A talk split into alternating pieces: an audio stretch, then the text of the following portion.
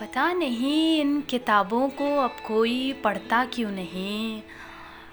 पता नहीं इन किताबों को अब कोई पढ़ता क्यों नहीं।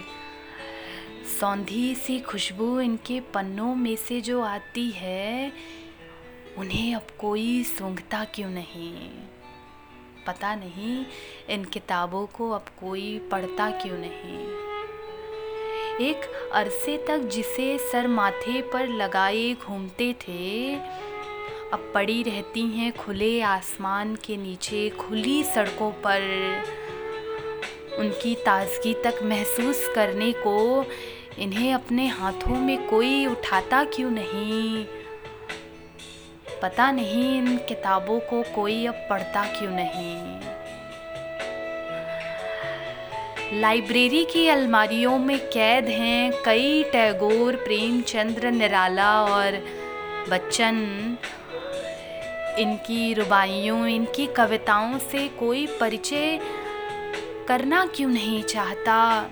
पता नहीं, इन किताबों को अब कोई पढ़ना क्यों नहीं चाहता? इन किताबों को कोई अब खरीदता क्यों नहीं? क्या गुनाह हुआ है इनमें लिखे कुछ मासूम से, अल्फाजों से? क्या गुनाह हुआ है इनमें लिखे कुछ मासूम से, अल्फाजों से? धूल पड़ी है एक परत पड़ के इन पर। धूल पड़ी है एक परत भर के इन पर। इन्हें साफ़ करने पता नहीं, कोई आता क्यों नहीं? किताबों को अब अपनी मेज़ पर आला में कोई सजाता क्यों नहीं? पता नहीं, इन किताबों को अब कोई पढ़ता क्यों नहीं? पता नहीं, इन किताबों को अब कोई पढ़ता क्यों नहीं? मोर पंख रखना, प्रेम पत्र छिपाना किताबें लेन देन करने के बहाने नए नए रिश्ते सजाना, इनका सिलसिला तो जैसे थम सा ही गया है। गुलाब के फूलों को भी इनमें अब कोई सुखाता क्यों नहीं?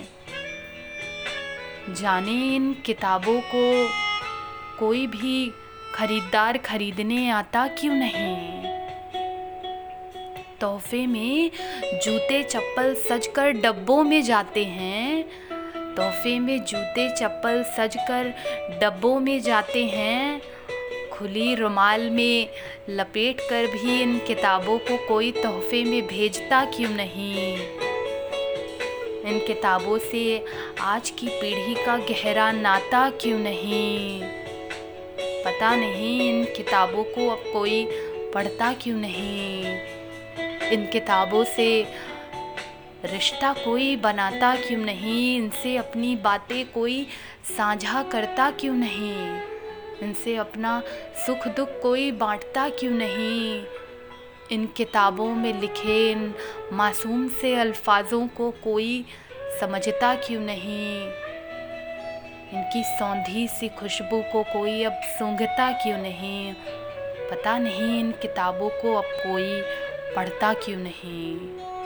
पता नहीं इन किताबों को अब कोई पढ़ता क्यों नहीं?